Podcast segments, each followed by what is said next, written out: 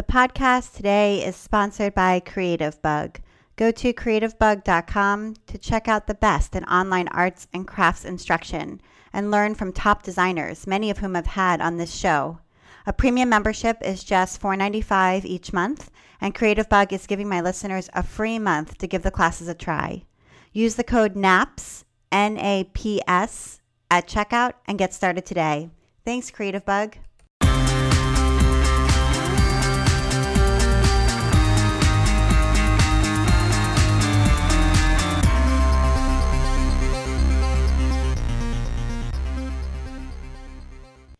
Welcome to episode 50 of the While She Naps podcast. I'm Abby Glassenberg. Today we're talking about stitching and doll making with my guests Salley Mavor and Mimi Kirchner. Salley Mavor grew up in a household full of treasures and creative ideas. She learned to sew as a child and has been playing with a needle and thread ever since. In art school, she left traditional illustration mediums behind, preferring to communicate her ideas with sculptural needlework. Salley has continued to develop her techniques for 40 years, creating three dimensional works of art that tell stories with needlework and found objects. She embroiders, wraps, embellishes, and paints different materials, and then hand stitches them together. Her pieces are presented as tableaus in bas relief, with scenery, props, and characters assembled on a fabric background in shadow box frames. Salley lives and works in her home studio in Falmouth, Massachusetts. Salley Mavor, welcome. Thank you. I'm glad to be here. And Mimi Kirchner is a Boston based artist making fine art fabric toys. Her work was born out of the wealth of material she acquired while clearing out her mother's house 50 years worth of amassed sewing fabrics and notions. Inspired by classic children's tales and the Americana style embodied by sailors, lumberjacks, and circus performers, each piece is meticulously crafted with hand embroidery and applique details using a variety of materials, including reclaimed clothing, vintage, and new fabrics. These days, Mimi's artwork is seen and sold around the world. Her works have also been licensed for children's toys for Land of Nod, Christmas ornaments for West Elm, and have been featured in many books and magazines. Mimi lives and works in her home studio in Arlington, Massachusetts. Mimi Kirchner, welcome.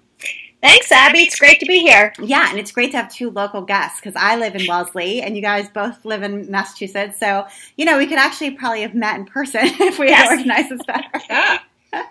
yeah. So, um, and both of you know each other in real life. And I just wondered if you wanted to tell us the story of how you met. I don't know, Mimi, if you want to tell that story. Well, way back in the day when we were babies, we were both in a um, craft co-op in Cambridge, and it called the Christmas Store, which is now called the Sign of the Dove, and it was a six or seven week crafts co-op where people would come together, and Salley was in it, and I was in it, and that's how we met. And at the time, I was doing pottery. That's great. So that was a long time ago. Like how many years back? I'd say that was probably um, early '80s, over 30 years ago, 35 maybe. It was early '80s. I know that the first year I did it was 1980. Wow. Okay. So, at which time I was five years old, so that was a long exactly. time. and, you, and you're not kidding, really. um, okay, great. So, Salley, I want to start with you. Do you want to um, tell us a little bit about your background? I know you went to Rhode Island School of Design, and what was your path like after graduation? Oh, after graduation, actually, why don't I go back to art school because sure. it really started there. I was uh, an illustration major. And the reason I was in that department was because that was the only place where I, I could kind of fit fit in. I wasn't interested in any particular medium, and art schools are very segregated in terms of types of art that you do sculpture or fashion design, uh, graphic design, and it's, it's very narrow. But in the illustration department, I could experiment with different materials, and all, all I had to do was really follow the assignments. And I liked doing work that was narrative and storytelling like. And so I started doing more sculptural work and using my sewing. And I was encouraged by my teachers, one one in particular, and it only takes one teacher really to to get you going on your path and giving giving you encouragement to move where you're really meant to go. And so I started there, but I never really thought that I would be an illustrator. I just knew that I liked to make things that told stories. So I started after I graduated, I I kept doing what I had started already, which was a little business. I made these little pins out of fabric, and uh, Mimi remembers those. In fact, she just posted a picture where she found some at a yard sale for 50 cents each. And they were like sold in the early 80s. And uh, that was that was quite a find, Mimi. Yeah, that was really funny. yeah, so so I made so many of those, thousands of those. I wholesaled them. I started my own business.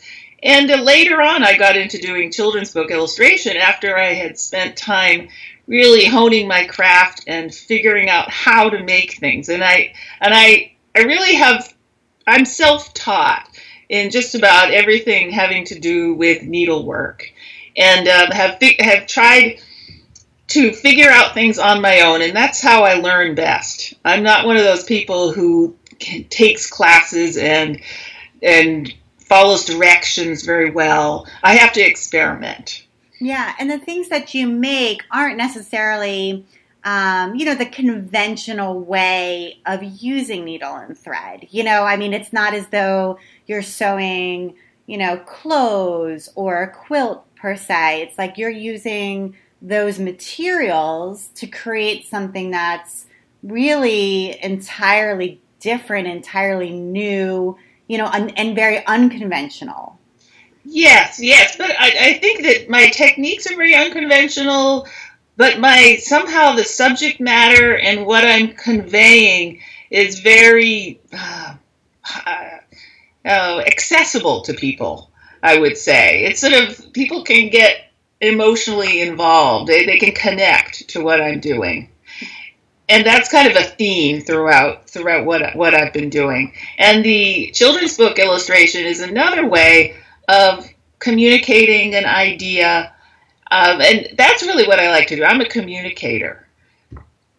And so, how did you first get into children's book illustration? I mean, I have your book, Pocket Full of Posies, which is a treasury of nursery rhymes, and it's all the classic nursery rhymes that you can imagine, but illustrated in three dimensional tableaus of these, you know, impeccably, beautifully stitched, detailed um, stories. And it's just, it's absolutely captivating. We love it. And I wondered, you know, how did you sort of first get your first illustration job?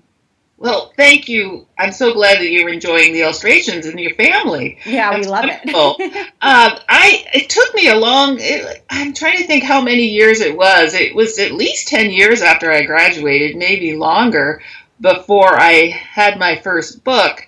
And I and I was moving in that direction, but it was almost like I had to figure out my style and my technique before I was ready to do a book. When you graduate from art school, uh, most people are just not ready for that task. They can do one piece, they can do a standalone piece perhaps, but a book is 32 pages that have to flow and they have to all all tell the story in a way that works rationally and there are lots of constraints to work within.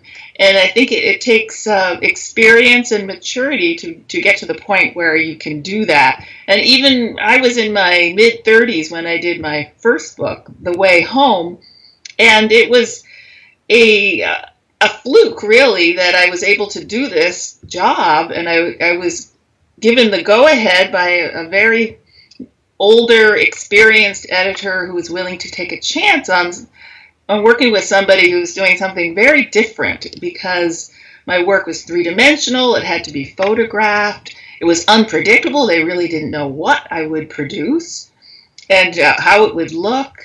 So I was given that chance, and I'm really grateful for that opportunity. And I have been doing books for about 25 years. I've done about a dozen children's books, and they're all very different from one another, but they are sculpted, they're sewn, they're embroidered, and then photographed and printed. And there's a beautiful video um, that you have on your website where you can kind of see the process of creating um, it, to remind me of the name of, of the video. It's called it's called rabbitat rabbitat exactly. And i've watched it several times. Um, so how, tell us a little bit about that video and i'll link to it so people can take a look. Ah the video was made by a friend of my son's who, who is a local filmmaker here on Cape Cod. And I got the, the idea that I wanted to be able to tell my story to a wider audience, and video just seems the way to go. It's, it's, it's both visual and you can have music and narrative, and you can really uh, get people into your world. And, and my work is really about inviting people into another world and uh, sort of a, a, fantasy. And so he, he did a, remarkable job. He, he came over and filmed me working in my studio as well as outside gathering materials and uh, put it together in a really sort of magical way. Yeah, it's gorgeous. I loved watching it, and you really get a sense of your environment and um, how you, yeah, you really do gather all of these little acorn caps and tiny things that you then bring home and kind of look at and transform, which is really exciting to see. So you work at home. Um, it looks to me like your studio is on the top floor of your house, like a sort of a, almost like an attic. Yes, it is. It's over our garage. Okay. And it, at first, when when I my husband kept encouraging me to move up. I was down in the regular house in, in a regular sized room before, and I was intimidated by the size. I thought, oh, I just don't think I could I could I would feel lost. I would be swimming in this space. But once I got in, I de- definitely feel at home and am able to take over this space very easily. I have a lot of stuff, as you can imagine, and things that I've collected over the years. And I like to see them, I like to have them around, but sometimes they're actually used in a piece of art. And it takes a lot of stuff to be able to cull through it to get that particular found object or thing that is right. Yeah, so having it all there where you can see it is helpful to you. It doesn't feel cluttered, it feels helpful. Right. Exactly. Okay, cool. So tell us about like a typical work day? Like, how does your day unfold? Oh, I, I, am sorry to say it starts with the computer and checking emails and Facebook and usually doing a few searches on Pinterest to find something of interest to put on Facebook. And it sucks up too much time.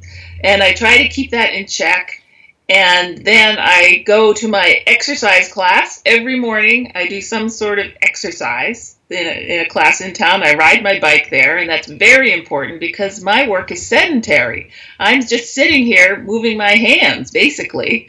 So I have to have that, that part of my my body taken care of, and then I'm all set to work. And I start sitting and working on whatever project I'm doing, and I have to have something going at all times. I feel like a total loss if I don't have a project that's underway.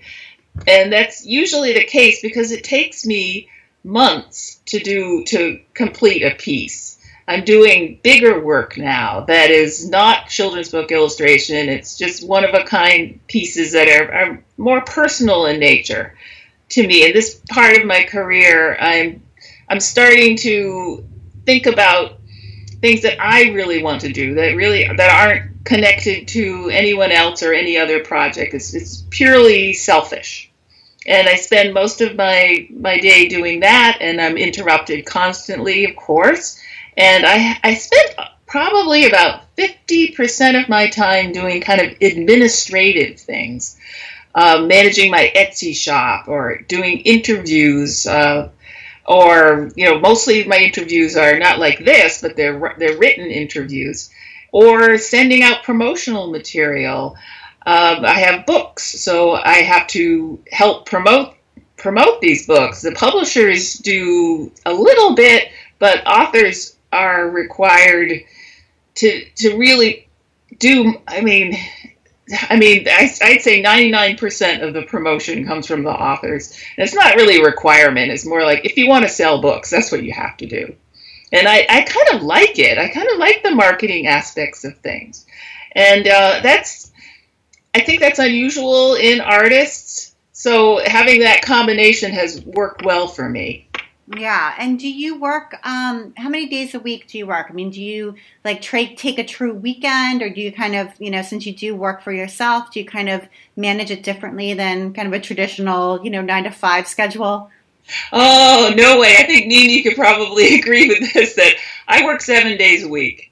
I work all the time, and that's what I want to do. And it's not really work. My work is my artwork is my life, and I I have another life. I mean, I I have a husband, I have children, I have friends. But the thing that really gets me going in the morning is the idea that I can be working on my art and moving my hands and creating something. It's very important to my sense of well-being. So my husband would say that I when I'm not eating or sleeping, I'm working on my artwork. And I think that that's really important to voice because there's so much talk now about work life balance and that you're supposed to sort of turn it off, whatever it is, for some set period of time. And I, I, I actually think that I identify more with your state of mind and I love to work and I love my work. And so when I have time, I mean, I have young children now, so my time is very divided, but when I have time, I would prefer to work on my projects um, than to do something different. And so I don't really fit quite with that work life balance that everyone sort of seems to want to impose right now. Yes, yes. I'm I'm at the age where a lot of my friends are retiring and they have had regular nine to five jobs uh, during the week, and now, now they're they're wondering what to do. They have this new life, and I'm thinking, well, I will I will never retire. Right. I, I'm doing what I want to do. First of all, I'm very lucky in that.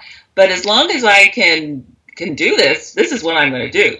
Right, exactly. I, I, have to say, I feel the same way, and I'll be interested to hear uh, what Mimi thinks about that. But Mimi, before we go there, let's just go backward a little bit. And I know you went to Carnegie Mellon, and I want to hear a little bit about your path from doing ceramics to the wool and um, and other kinds of dolls that you make now.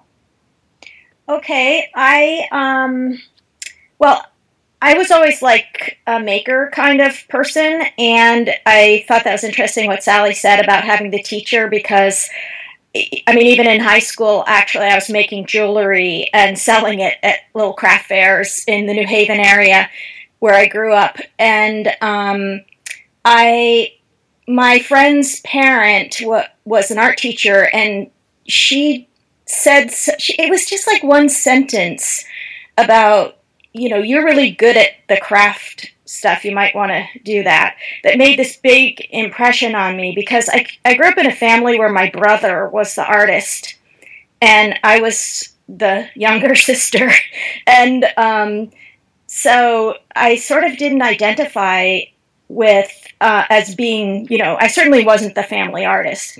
And so anyway, I um, I think I, I suddenly began to see myself like that. So I did jewelry before college. I went off to art school where I did a traditional fine art um, curriculum, which included um, drawing, and I've always been really interested in drawing and illustration. And so um, while I was at what at Carnegie Mellon, I did metals and fibers and jewel and um, pottery, and you know, it was a very funny time. It was very sexist. And I also am somebody with three older brothers. And, you know, I sort of wanted to be proving myself as one of the boys. And um, I think it was much easier to um, believe that what I was doing was important to be doing pottery instead of fiber arts, which was,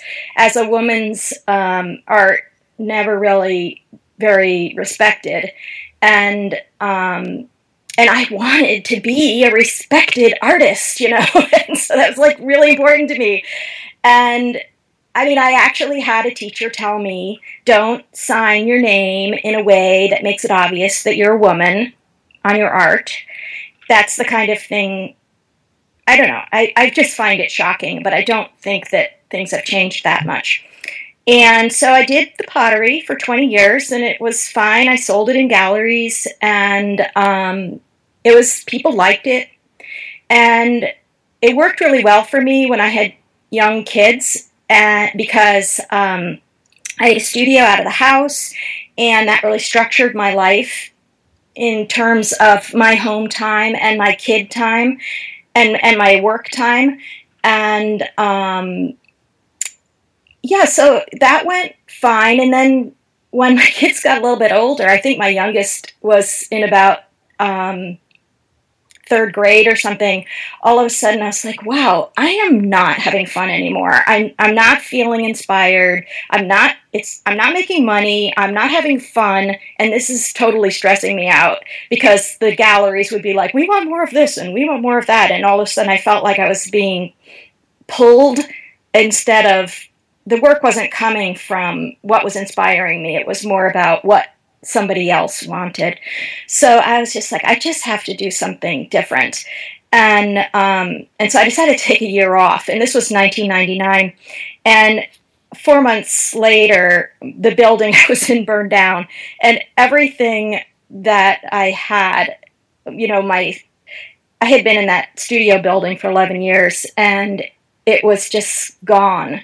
And I thought, well, this is a sign so I um, I started doing a search for the, what was going to be the next thing, and I took classes and I, you know, I took painting classes, I took printmaking classes, I did various things. And in the meantime, I was dealing with um, elderly parents on both sides of the family. And my mother in law had these, she had these antique dolls that she had um, lost the clothes for, and I and I had said I would redress them for her.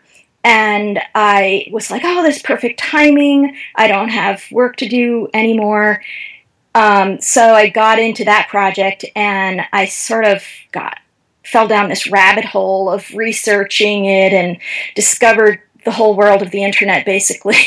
and I, um, yeah, so I got involved in online email groups and you know Yahoo groups about antique dolls, and then I discovered cloth doll making, and I don't know, just never. I never looked back. Basically, that was sort of had this idea that it was going to go somewhere else, but it went down the line with the dolls, and I think I was at an age where I was like, you know, I don't care what anybody thinks anymore. I just want to do what I want to do. And I admire Salley for sort of being willing to do what she wanted to do at a much younger age than I ever did. So. And so you um, you also inherited quite a fabric stash. Yes, my mom um, was a fashion sewer, and she. Uh, I love this. She she um, her one of her favorite expressions was nothing but the best for me. another one, another another time she said when we were clearing out all of her um, fabrics, she said to me, "I don't regret buying any of this. I had so much fun." Which I think about all the time. Yeah. and so, um, so when we cleaned out all her things. It was fantastic because we would find, for instance, you know, a cashmere suit that woman's suit that she had made, and then I would find the um, all the little scraps from when she had cut it out of the fabric, and then would find a yard and a half leftover fabric that hadn't been used. So each piece sort of had three different parts. And when I started cutting everything up, a lot of the clothing, my my siblings were just tossing everything, and I'm like, no, no, don't throw it away. And um, so a lot of the things were damaged, maybe on the front or on the cuffs or whatever. So I felt guiltless cutting them up. So I um, I found that the easiest things to use were the damaged pieces, and then the very last thing that I would ever use was that pristine perfect yard and a half piece of fabric felt somehow so difficult to cut into it.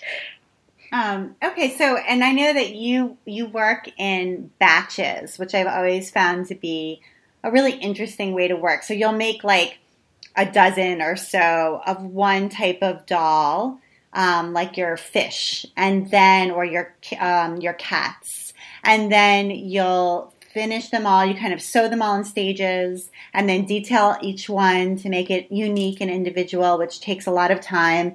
And then when you, and then photograph them all, and then you'll sort of move on to the next um, type of doll. And I just wanted to hear about how you find that to be helpful working in those batches. Well, I discovered early on um, that if I am just working on one thing at a time, I pile everything. You know, I I'm going around. I'm trying out colors. I'm pulling out embell you know ribbons and rickrack and everything and pretty soon this poor one doll is one foot thick of fabrics and colors and uh, they get and early on when i was doing these you know they would get so overdone that i realized if i had five i could spread it out because one um, idea sparks another idea. I'm, I'm very ADD and my brain sort of jumps around all over the place. So I'm like, well, this color looks nice, but then I'm like, I really like this color. And if I have somebody right next sitting there, I can say, okay, we'll put that on this other one. The hardest thing is to keep it simple. And that is, um, you know, not to overdo it. And so that is how I found really works for me.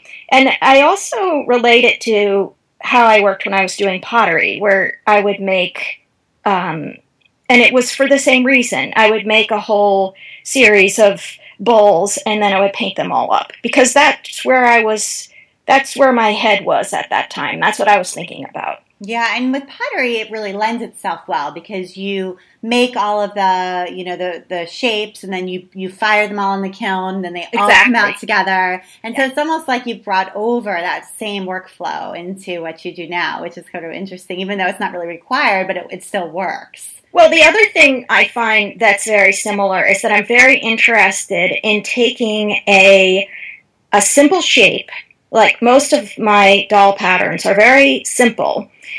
They would refer to as a pancake design, um, where the back and the front are essentially the same, and then the the endless possibilities of what it turns into by how you change the colors and the facial expression or whatever. And that's also how I you know, that was the same with the pottery also, where you would take the simple bowl shape and decorate it.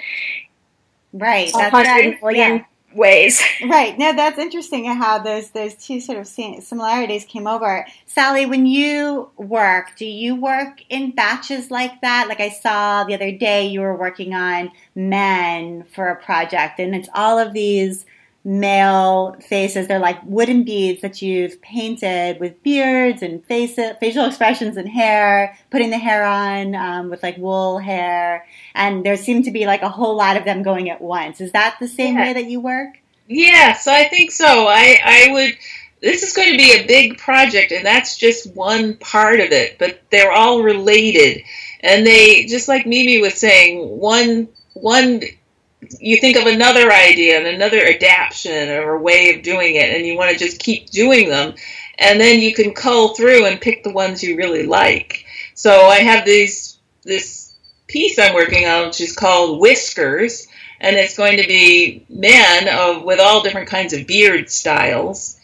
And so I'm just researching, look, and trying to figure out what how I want it, how I want to do it, and uh, I'm just having so much fun. And so they are amassing into this little little crowd. Of, that's what you saw the picture of. So I do working series too. Yeah, I, I think that that's a, a, good thing for people to think about, like working in a series and having it allows you to have a place for all of the extra ideas. Exactly. Yeah, I think that that's really neat. I wanted to take a quick break here to highlight a few classes that are available now on Creativebug. Anna Maria Horner is a designer whose aesthetic and skill I really admire, and she has a really neat class on Creativebug that looks terrific. The project is a flying geese baby quilt, and she shows you how to improvise the quilt's design. She shows you a no waste technique for making the flying geese blocks, and then a really lovely non traditional edge made with tassels. The ability to have access to Anna Maria's classes and the workshops of so many other wonderful artists and crafters, including Lisa Congdon, Natalie Chanin, Liesl Gibson, and Cal Patch, right from your own home, is just fantastic. Try a free month. You get access to every class, so watch as much or as little as you want. Just go to creativebug.com and use the code NAPS, N A P S, at checkout. I think you're going to love it, and you'll be supporting this podcast at the same time. Thank you. And now back to my talk with Salley and Mimi. Um, and one of the things that I think um, you both have talked about uh, together that I'd like to bring out is about patterns. And I know that both of you have really robust web presences. Um, you have blogs, you're on Facebook, you're on Instagram, you know, you're, you're in lots of different places, interacting with people, showing your work, um, taking up a lot of your time, I'm sure, when you could be in the studio, but it's still, you know, it's satisfying and it's fun too. Um, but when you post, you know, new things that you're experimenting with or um, dolls that you're making or you know stitched pieces that you're working on i'm sure sometimes um, you know people will say well will there be a pattern for that? Like i want to make one. And you've both made patterns. Mimi you've got a whole bunch of self-published PDF patterns that you sell in your Etsy shop and on Craftsy. And Salley, you've written pattern books um, for people. We have a, a, fairly new one that came out for people who want to make projects that are sort of in your same style, using your same types of techniques. So you have made these patterns, you know, available for the general public. But not everything is going to become a pattern. So I want to talk a little bit about your feelings about sort of what becomes a pattern. Um, Salley, do you want to start us off? Oh, sure. Yes. In fact, Mimi and I were recently talking about this idea, and I was wondering how to address it because I felt like I wanted to write something on my blog about it. It had gotten to the point where I felt that um, some of my work uh, people were thinking I would even be able to make a pattern out of. And I thought, how could they even imagine that I, I could do this? And so Mimi and I were chatting, and she came up with the idea of, well, some things you tell about and some things you don't tell about. So I, I wrote a post about it where I kind of set, set the record straight and tried to explain to people that there's a difference between the kind of work that a, an artist does that they can reproduce and that they can teach and tell how to do. And they can kind of simplify it to the point where they can make a pattern and directions. And then there's the other kind of of art that they do which is much which is more personal it's more one of a kind. It's a kind of an exploratory adventure for them and they're not thinking in terms of the steps that you take to make this. And and if even if they did think that way, it would totally ruin the creative process because it's it's a kind of a, a flowing thing when you're holding something in your hands and your hands are actually doing it. And sometimes it feels that your brain isn't involved at all. So it's not really a rational kind of thing that you can explain to someone else. So I, I wrote this little post about that and uh, got some wonderful responses, and it resonated a lot with people. And I think that in this sort of craft world that's out there now, uh, there's so many do-it-yourself and directions online uh, that people think that you could do that with anything. But I I don't believe so from my own my own my own experience. Mimi, how do you feel about it? Well, I totally agree. And, you know, part of me thinks to myself, if somebody posted a painting, would other people ask them if there's going to be a pattern? Or, I mean, so many other art forms. I think that because it's fiber arts, people somehow think anybody can do it. And for my work, my work looks simple so people think it's easy. And those are two completely different things. And there are all these little things that I mean, basically, I've made patterns of the things that I know how to explain. The things that I haven't made patterns for, I cannot figure out how to explain it. For instance, when I over dye my um, the toile for the tattooed people, it's a little bit of this color and a little bit of that color. It's like mixing paint or something. I can't imagine trying to explain that in a in a pattern. It would be impossible. Yeah, and just to explain, um, you make these really fantastic and almost I would I would sort of describe them as signature dolls at this point, where they are um, tattooed men, where the skin is toile fabric that you've over dyed to be a skin tone, so it looks as though the toile is a tattoo. Right. Yes, and so it sounds as though right mixing paint for that or mixing dyes for that is like mixing paint, and it's not really something you can replicate. It's more of really an artistic process that doesn't um, lend itself to sharing a pattern.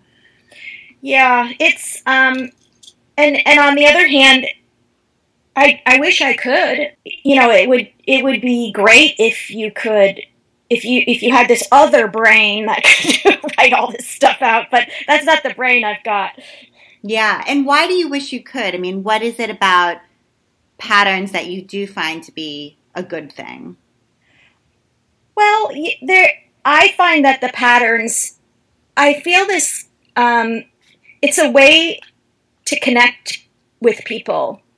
I um, I just you know I love the feeling of somebody's taking something that I designed and it means something and have made something with the pattern that means something th- to them. That that we have somehow um, bonded through that.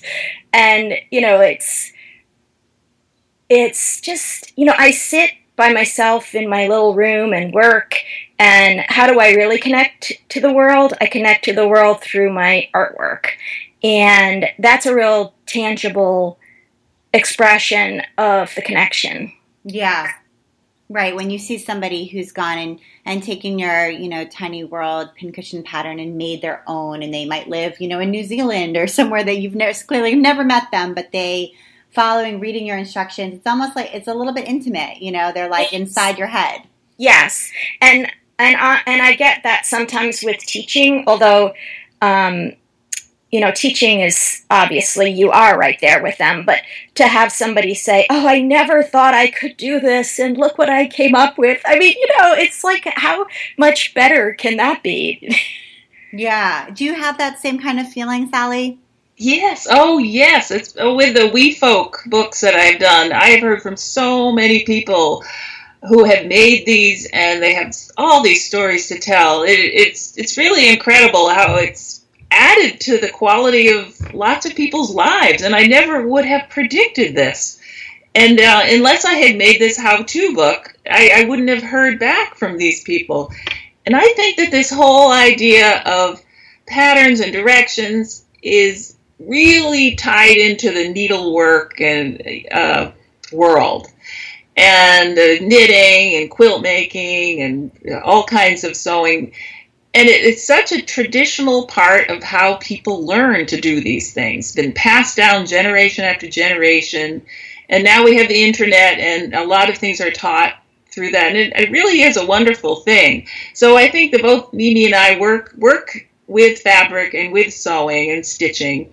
So we are in that world. So we feel the effects of this, the environment of teaching through imitation, copying, uh, kits, all, all of that stuff kind of surrounds us. So if we want to be uh, identified as artists, we, we kind of have to fight back against that tendency. Yeah. And uh, that can be a frustrating thing. Right, because if everything you design, and I, am afraid I have fallen into this and currently am in it, um, if everything that you design is really intended as a pattern, Um, you know, in, in other words, it's got to be simple enough to explain, and it's got to be, you know, the techniques have to be replicable, something you can document and describe. Then it does really set a lot of boundaries around where it can go. Like it really can't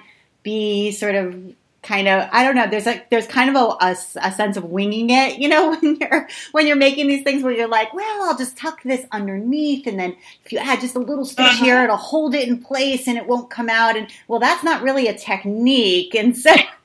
you can't just, you know, so so then I say to myself, well, I can't do it that way, right? Like I can't just put like a random little thing, little tuck right here to make it stick out the right way, and I can't do that because it has to be. It's either a dart or it's not a dart. Which is it? You know, and so it's limiting. Yes, yes, and, and somehow the term dumbing down comes to mind. Right. Even though that's pretty derogatory. But you do have to simplify things to the point that it can be explained, and you want the person doing it to be able to have the satisfaction of making it. Because if it's too frustrating and there's too many sort of what ifs and the fudging part, right. and they get frustrated, and it's not very satisfying. Right, right, and yet, but I think I I spent a long time working on things where I was able to sort of um, be more free to kind of just make it a one-off piece. And I'm now sort of back in the uh, it has to be replicable spot, but I I do crave going going back there.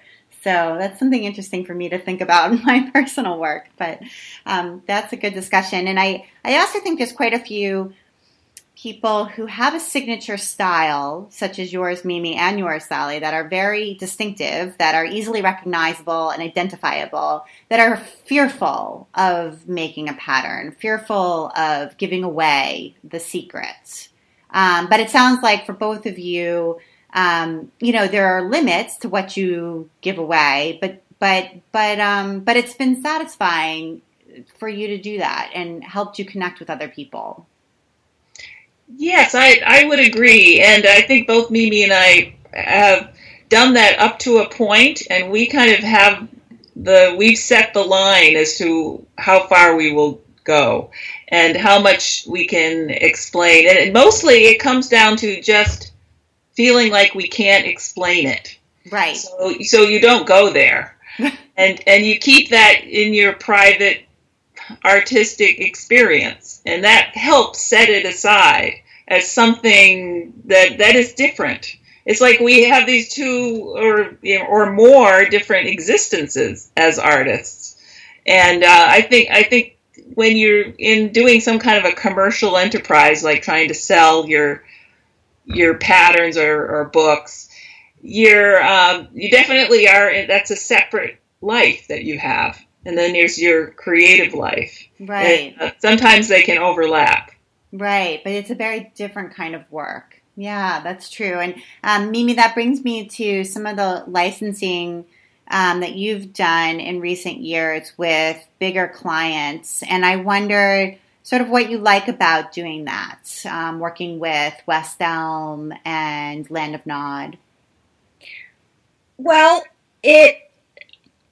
I never, you know, that they, it com- came as a complete surprise to me to get the licensing agreements because, unlike Salley, I totally hate the marketing stuff, and I just, I just sort of put the stuff out there, and I've been lucky enough that people have found it um, without me giving, you know, doing anything except what I'm actually comfortable with, which is just posting stuff and letting it go where it goes. And so um, I was, so I didn't know what to expect, but it certainly got my name out there a lot more than it had been before in in ways um, you know we it's hard the internet ends up being a lot of teeny little worlds. And so when I worked with Land of Nod, I was um, introduced to a lot of people who hadn't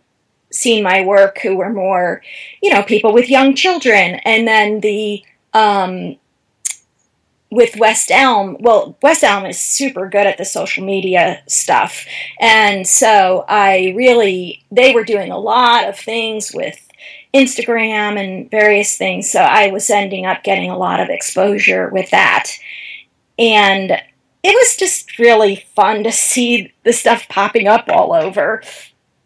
Right. So it's been really good for exposure and um, distribution, really, right? Like it gets your uh, concepts, your ideas out to a new and broader audience, and um, and that's worth something for sure. It's exciting. Well, yeah.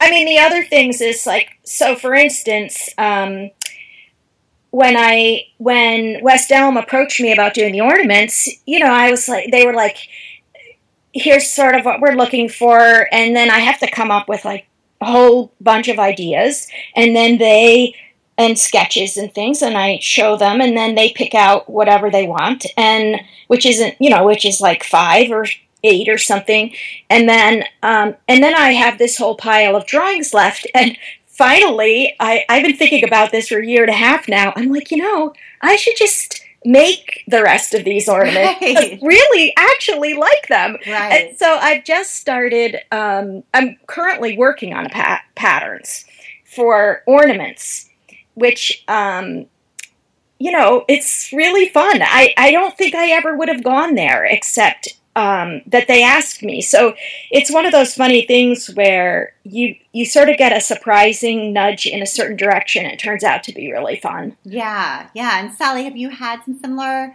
experiences like that? And some of you know, not necessarily with licensing, but with sort of other kind of creative assignments that maybe you know, pushed your boundary. At first, you were like, hmm, I'm not really sure. And then it opened up a new sort of endeavor, new world.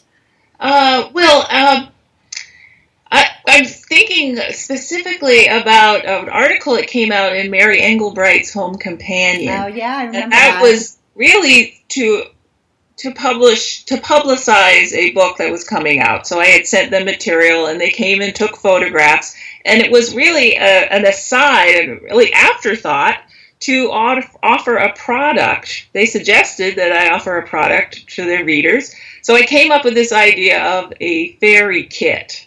And that was just a, a, whim. And I made this fairy kit, and it turned out to be a huge success. And that turned into my business for about 10 years of making all these fairy kits.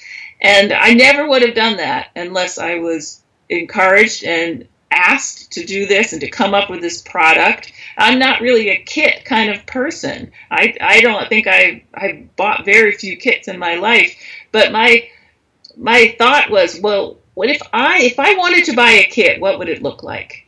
And I so that's what I kept in mind when I designed my kits. I kept the quality high and the, the directions had to be good for lots a big range of abilities and i learned so much from doing that. And then that turned into the uh, how-to book because i had already experienced writing out directions and teaching people how how to make these little dolls. So it turned into the book. So one thing happens after after the other. Yeah and i also think that um, in my experience working with a bigger company um, sometimes it it like teaches you a little bit about what's marketable.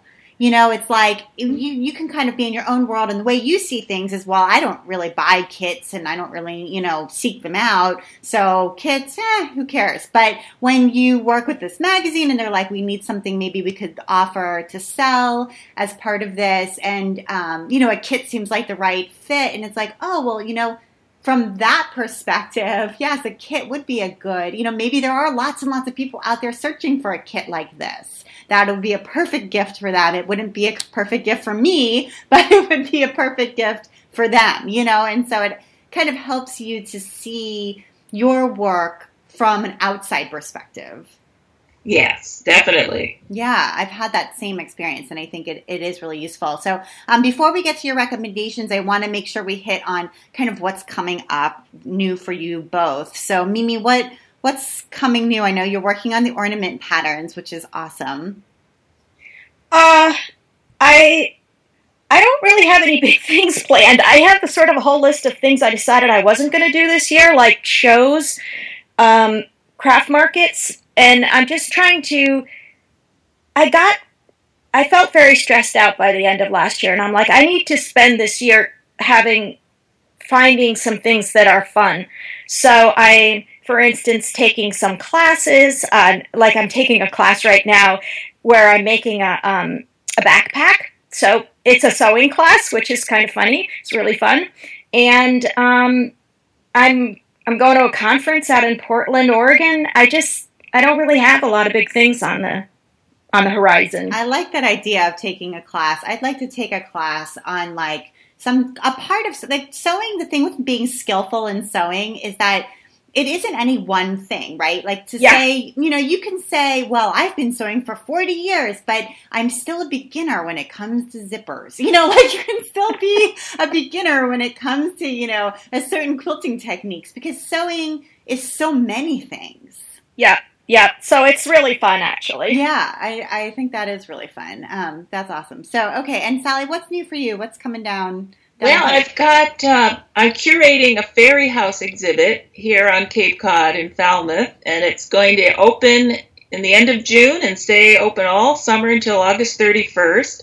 So I, I, could, I have made my fairy house already, and I, they are going to be 32 different houses made from uh, an eclectic group of artists and architects and mothers and daughters and just all out of all different kinds of materials. That has been really fun to to gather together. We we did it two years ago and it was a huge success. So that's kind of taking my time right now.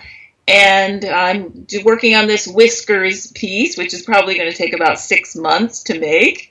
And and that's I've given myself permission to do that to work on something that's a long term thing that I can just really invest my time into. And I have no idea what's going to happen to this piece. There's no, you know, it's not going to be in a book. It's not, there's no show specifically. And I, I just feel free. I feel like I, this is what being an artist is nice. right, right now.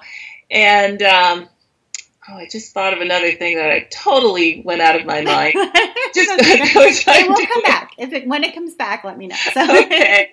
um, okay, super. So let's go um, talk a little bit about some of your recommendations because you've both got some good ones. And Mimi, we're going to start with your first one, which is I, am going to say it wrong. Is it Scribd? Yeah, I think that's how you say it. Okay. So what is Scribd? It's a it's a um, subscription service for books. And um, I mean, it's interesting because I read a ton, I listen to a ton of audiobooks, and I've done this for years and years and years. I find it really helps me concentrate while I work. And um, and so over the years, I've gotten them through the library mostly, and um, and there are a few services through library and then i got on audible and audible seemed like really expensive to me because honestly i listen to about um, 10 a, a, month or more so it doesn't really add up for me to do audible. So anyway this is like a monthly fee and they have a lot of audiobooks but and they have and they have 10 times more than that ebooks and comics and all kinds of things. But it's not, I, they have all kinds of books, not just fiction. They have fashion. Um, I, I, looked up, I, I was very interested in seeing their fashion section. Um, and so they have art books and cookbooks and just all kinds of stuff. And I don't know, I found it to be totally worth the monthly subscription fee. And I was actually able to, I got it, I got I tried it out because I got a three month free trial through some other website that I was that I was reading. So, you know, if you search online, you might be able to find a great deal like that. um, and it's one of the so the the ebooks there you can get them on your Kindle. Uh, let's see. So I don't have a Kindle. I have an app on my phone. It's the Scribd app, and I can so I can listen to audiobooks on my phone, or I can read the books on my phone, or on my iPad, or on my computer, whatever okay. I want. I'm imagining they probably are Kindle compatible. And one of the things that is tricky is I have Kindles for both of my older daughters, and you you can get books from the library, but they're very limited. There's just not very many. The library, I mean, we have a great library system, but we really don't have very many ebooks there. And so, um, and then Amazon, it's expensive, you know, to buy them. I don't really want to buy them. So it sounds like um, especially with comics. My oldest daughter is really into yeah. comics. So to have a subscription where you can get lots of comics would be worth it for her. I know um, several people with kids who, including my helper who comes who has kids, and she they love it for their kids. All the books that her son wants to read are on it. Are there? Okay, so that's a good tip for people who have kids with Kindles. and you can share the thing. You can share the subscription. It can be like a family subscription. Oh wow! Okay, that's even better. Yeah. oh, see, and, and with Amazon, you can't do that. Um, as far as I know, at least I haven't figured out how to do that. Maybe somebody will correct me, but um, okay, that's great. Great tip. So, um, Salley, you had on your list an, an artist in the UK whose name is Kirsty Elson, and I checked out um, what she makes, and they are fantastic scenes. Um, and it's funny because they're in some way they're sort of not they're like reminiscent in a way of what you do because they they really start with these kind of found objects that looks like she's picking up from the beach and they're miniature but then she's creating something entirely different. So, do you want to tell us a little bit about her? Oh, yes, I mean, I'm just totally in love with her things, and she's hugely popular, at least on Facebook. And she sells things through through Facebook and her website all over the world. And here she is. I think she lives on the on the coast because she's always going and gathering materials on the beach that she finds, and her, she's so imaginative and talented, and uh, really really deserves the attention she's getting. So I'm glad glad to spread the word about her. Yeah, I love her work too. You do? yes. Okay. Oh, I thought of the thing that I'm going to. Um, oh, try. good. I I want to learn to crochet. And believe it or not, I've never really been able to master it. I just get all fumbly with that needle. But I saw some things on Pinterest that really caught my eye. They're kind of borders with different colors, and I can imagine a use for this. I mean, everything else that I have seen crocheted, I, I sort of keep in my mind, oh, that looks like crochet. And it doesn't, I can't think of how I could incorporate it into my art. But after seeing this, I'm inspired and I want to learn. Okay, so these are like crocheted edgings, really, like yes. done very with a very fine crochet hook, probably like um yeah, lots of lots of layers of mm. threads over one another, and uh, oh, cool! Yeah, it's it, they're really amazing. Yeah, so oh, gotta learn how to do it. Yeah. That's exciting. That that is really cool. I, I do know how to crochet, but um, but I haven't uh, ventured into into that sort of thing. I've just made like you know really simple stuff like cowls and things like that. I think I'm gonna have to start with the granny squares. Yeah. you can always start with the granny squares. um, all right, and um, uh, Mimi, you had uh, two books for introverts that you wanted to recommend. The first is Daring Greatly by is it I don't know how to say her name, Brene. It's Brene. Brene Brown. Yes. So my daughter recommended this to me. She thought it went really well with Amanda Palmer's book, um, whose name I've blanked out on, which um, about asking. Oh, but oh, yes. I found that book mm-hmm. super intimidating. Oh, and yeah. I couldn't actually even get through it. But um, I, Brene Brown talks about um, being vulnerable and um, putting yourself out there, and I just thought it really was a it was she talked about I don't know the way she, her voice spoke to me and in a, a way that I could hear and I thought it went really well with that other book about which is called Quiet about sort of the the strong parts of being an introvert. And Quiet is by Susan Cain. Right. Um, yeah. Oh, that sounds interesting. The strong parts of being an introvert. I I definitely consider myself to be an introvert, and my mom used to say about me when I was little, you know, still waters run deep. Although I have to say that neither of the books actually help me when I have to go out in public. a whole bunch of people that I don't know. I still get completely overwhelmed, but I now have a name for it. Right, and maybe feel overload. And maybe uh, wait, say the name again. That my daughter told me that it was called vulnerability overload. overload. Yeah, but at, me, at least maybe you feel like there are other people who have that same feeling. Yes, and that's comforting. I feel like I need a button that says "Don't, don't." Um, it's not you. I'm, I'm overwhelmed. I think a lot of people would buy that button. um, okay, and Salley, um, you have one last one as well, which are some craft supplies from a child's dream. Yes, yes, a child's dream is in uh, Idaho, I believe, and they are a business, an actual uh, store, but they have a, a big online company and they sell wool felt. And people are always asking me, where do you get your felt? So this is the source that I send people to. They have different kinds of wool felt. It's, some of it's commercially dyed, some of it's plant dyed. It's in different thicknesses. And they have different rayon combination with wool. So they're a very good source and they have other other supplies as well. So that's where I send people. And did I see one of your how-to books um, in like a basket with some other yes, things that they yes, they have they have this basket they put together with for of supplies to to make these to make my wee folk dolls.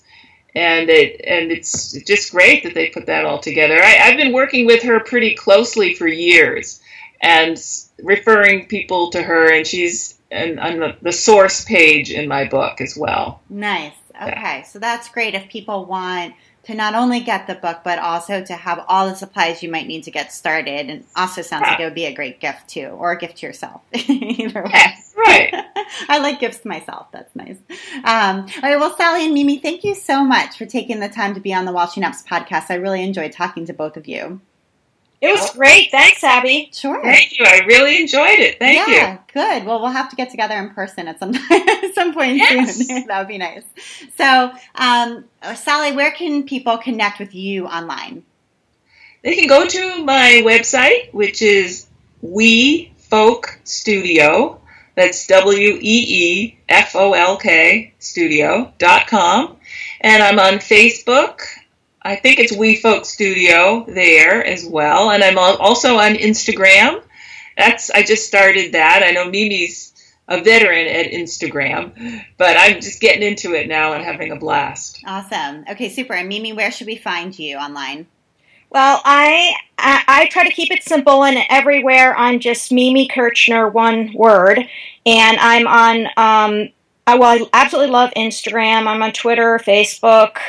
I have the blog, Etsy, you know, all, all the over. places. okay, awesome. That sounds great. Well, thanks so much, you guys. And you've been listening to the While She Naps podcast. I'm Abby Glassenberg, and I invite you to visit my blog, whileshenaps.com, where you'll find helpful information for creative entrepreneurs as well as tutorials and patterns for making stuffed animals and dolls. And if you enjoy the show, tell a friend about it.